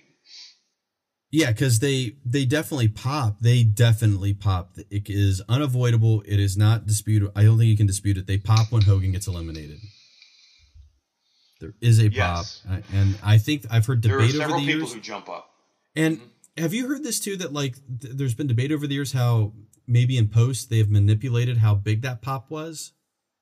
Yes, I've heard about this. That it was actually far louder than um, than what, like on the network version, basically, than what it what, what it originally was. And it comes up later, but I'll just mention it now. Sid feeds into it. Sid feeds into the crowd reaction that's against Hogan. He even Yeah. mocks Hogan's Yeah, uh, pose. Uh, so so Ric Flair is the winner of the world title, and this is this is the old days. So we didn't just give him the belt in the ring and then fireworks and shit. Flair makes a beeline for the back, and Hogan and Sid kind of like square off in the ring. Hogan is like, "Why would you do that to me?" And it's just really stupid yeah. on the part of Hulk Hogan from a you know I want to say it's from a character standpoint, but uh, some of this feels real. Well, it, You know? th- here it, this is such a contrast of eras because nowadays they'd start they would go at it like punching and it would be like a Sure. real a real pull apart. This is not that kind of era where they'll, they'll just kind of grab each other and hold and all the other the the flunkies and suits will try and break it up and stuff like that. I love the line Right. though that's very audible that Hogan or that Sid says. He's like, "You better leave while you're still alive, old man." like Sid goes kind of Brock Lesnar. Oh no, on on uh, on uh, Hogan while he's walking to the back, he goes. It's very audible. He goes, "I will kill you." You're gonna have to. Arr. it is it is a weird finale to it because it just feels like I, I- don't know. I- I'm trying. I try to put my finger on why it was so why it's weird, and uh, it definitely feels like Because a- Hogan doesn't turn heel. That maybe that's it. Because I was like, they feel like we're out of choices, is what I was thinking. I was like, there's no like nobody knows what to do next, is what it feels like, and maybe that Right. should have been the next choice. Was like, Hogan, the camera catches him at just the right moment when the crowd starts chanting Sid. The crowd starts chanting Sid, and Hogan looks annoyed when he's in the ring. Um, it's a really interesting moment. And Sid, like I said, he eggs it on. He starts like doing his little hand gesture, like, "Yeah, keep it going, keep it going." Um, because how can you not like Sid? you know and and Hogan's stuff was starting to get a little passe at that point and and you had such a loaded roster of cool guys and and legendary wrestlers uh yeah I, I totally get this I, as a kid I was totally on Hogan's side for what he did but Yeah. Yeah, just like with Savage I'm like yeah fuck his wife who cares you know like Hogan did a lot of shady shit yeah, uh, when he was a face for that company, which makes his heel turn even better because Bobby Heenan just, I knew it. I knew it all along. And that's what makes that work so well. But um, yeah, it is a little weird because it feels like we're supposed to get, it- it's a combination of things. It's Hogan didn't turn heel, and it feels like we're supposed to get Hogan versus Flair at WrestleMania. Which, Right. as much as I love WrestleMania 8, and I love it a lot, it, I still wish we had gotten that match. Um, and but yet, it's like I said, it, it was like it was setting up Hogan and Flair, and then at the end of the Rumble, it feels like they're setting up Hogan and Sid. Yeah. It definitely feels weird. Like it's just not. It, you're not used to seeing at this point Hogan not in the title picture. You're just not Yeah. used to seeing that.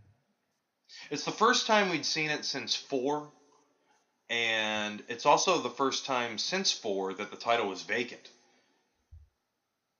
That's true. Yep, that's right. That's right.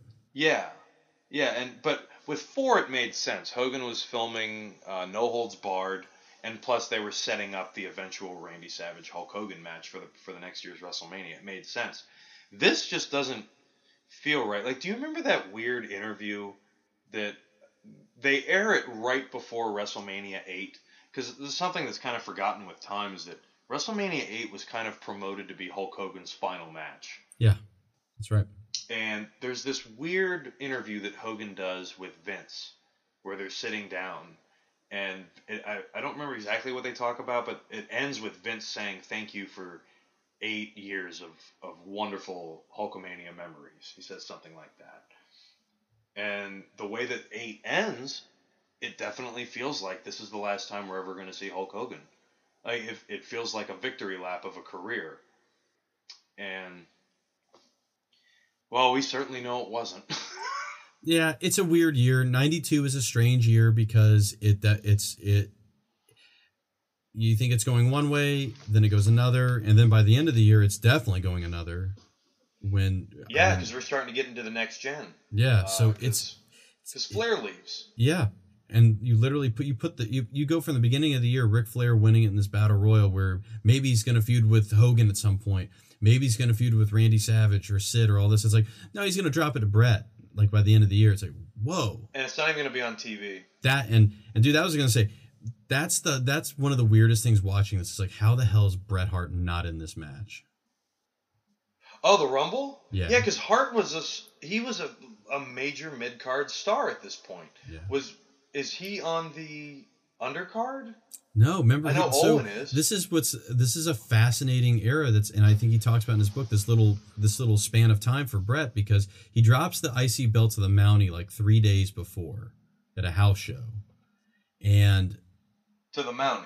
He to the Mountie. And then there's behind the scenes, the whole thing was his contract was up. They were worried he was going to take the IC belt to WCW and go on the Oh, Clash of Champions. again.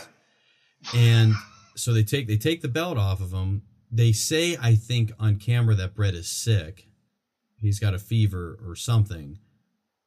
And yeah, it's just weird that and then like of course everything gets worked out and he's put on the road to face Piper and it's legendary, it's another classic and all this. But yeah, it's just it feels like as perfect as this is, that's why we're doing it. It would just be even more just just it would just add it would add even more to have Bret in here in the mix of all Yeah. these guys fighting each other. Absolutely, he's the one that's missing. Yeah.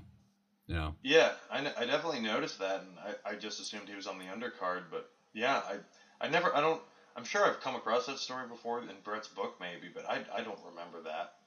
That's that stuff with the IC title. Yeah, it's just really weird. Like, I mean, it, it's like, man, they really were worried about that stuff all the time about somebody just taking some taking the belt to another because, well, and they were worried because Flair basically had done it to them. He'd taken Right. their title to WWF, and they're like, oh crap, we can't let that happen in reverse. So, but um, yeah, the how about the pro the pro the Flair promo with Heenan and Hennig? But how can you not talk about this promo? Yeah. I mean, this is one of the greatest promos. Might be my favorite Ric Flair promo ever. Because I, I believe him. Like, even non kayfabe. I truly believe he feels that way. Uh, and Heenan is fantastic. You got Mr. Perfect doing his thing. Gene Okerlund tells that guy to put his cigarette out. Right. I mean, this like like, like literally just the idea that Ric Flair's victory celebration for the world title is so massive that you got like the production crew like ecstatic and, and lighting up cigarettes like in the back like woo like this is a part of the party for some reason Um, I, I, I just absolutely love this. Uh, the the tear in my eye speech. I mean, it's it's fantastic. Like this is easily like one of the greatest things Ric Flair ever did, and for anyone who ever doubted his abilities as a wrestler, um, just look at Royal Rumble '92. Look Yeah. at what Ric Flair accomplished in the WWF in just one year. One Yeah. year. That's all he's here for. and and it ties into monsoon monsoon really I, what I love is that he's a face he's the face play-by-play guy he downplays Ric Flair in the beginning and by the end of he's like he's earned my respect like he even says it on camera like I was wrong about Ric Flair Yeah. which is really cool And that didn't happen all the time back then. No no uh-uh. No, and, like because I, I definitely was paying attention to what Heenan or sorry, what Monsoon was saying about Hogan. Because how in the hell do you defend this? yeah that's a hard one I mean that really is like it's a hard thing to defend like it is it is uh, it's a temper tantrum is really what it is Right.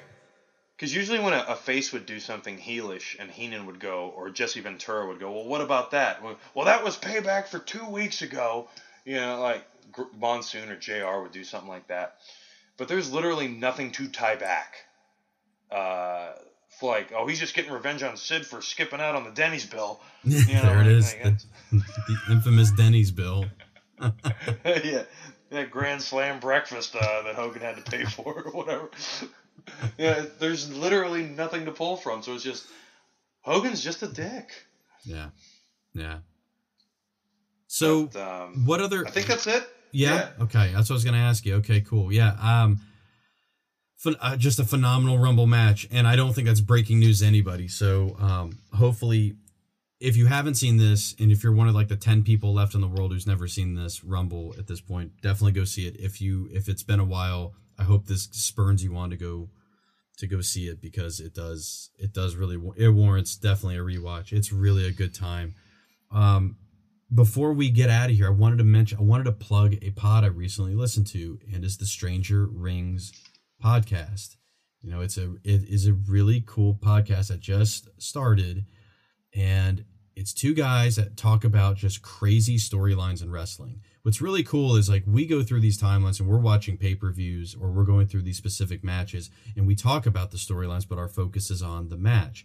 What's cool about this pod is it's talking about these storylines, especially these longer ones. Like I listened to the Ray, the Ray and Eddie one. I loved listening to the one where Paul Bearer gets um, gets popped in the cement mixer, and the Undertaker just leaves him in there, and he's dead. and it's just one of the weirdest little storylines that they had, where like Paul or Paul Heyman had the urn and he was using it to control the Undertaker and turn him heel, but he really wasn't, and all this stuff, and it was crazy. It's a cool podcast, so definitely go check it out. The Stranger Rings podcast. Anything else, man? Before you wanted to get out of here? Uh, no, I think that pretty much uh, covers my feelings. It, is Royal Rumble '92 is a perfect ten, absolutely. Well, definitely let us know what you think in the comments once this posts, and um, we'll be coming back with some more content real soon. You can find us on Twitter at New Blood Pod. We're on Facebook, New Blood Rising Podcast. I am at William Rinkin83. And I am at CM underscore stabs. We'll see you all next time. Kick out! Kick out, Cactus! Goodbye, my friend. That's the goodbye. Goodbye, Cactus. Thanks for the great memories, buddy. You're gonna be missed, Cactus. Godspeed, Mick Foley.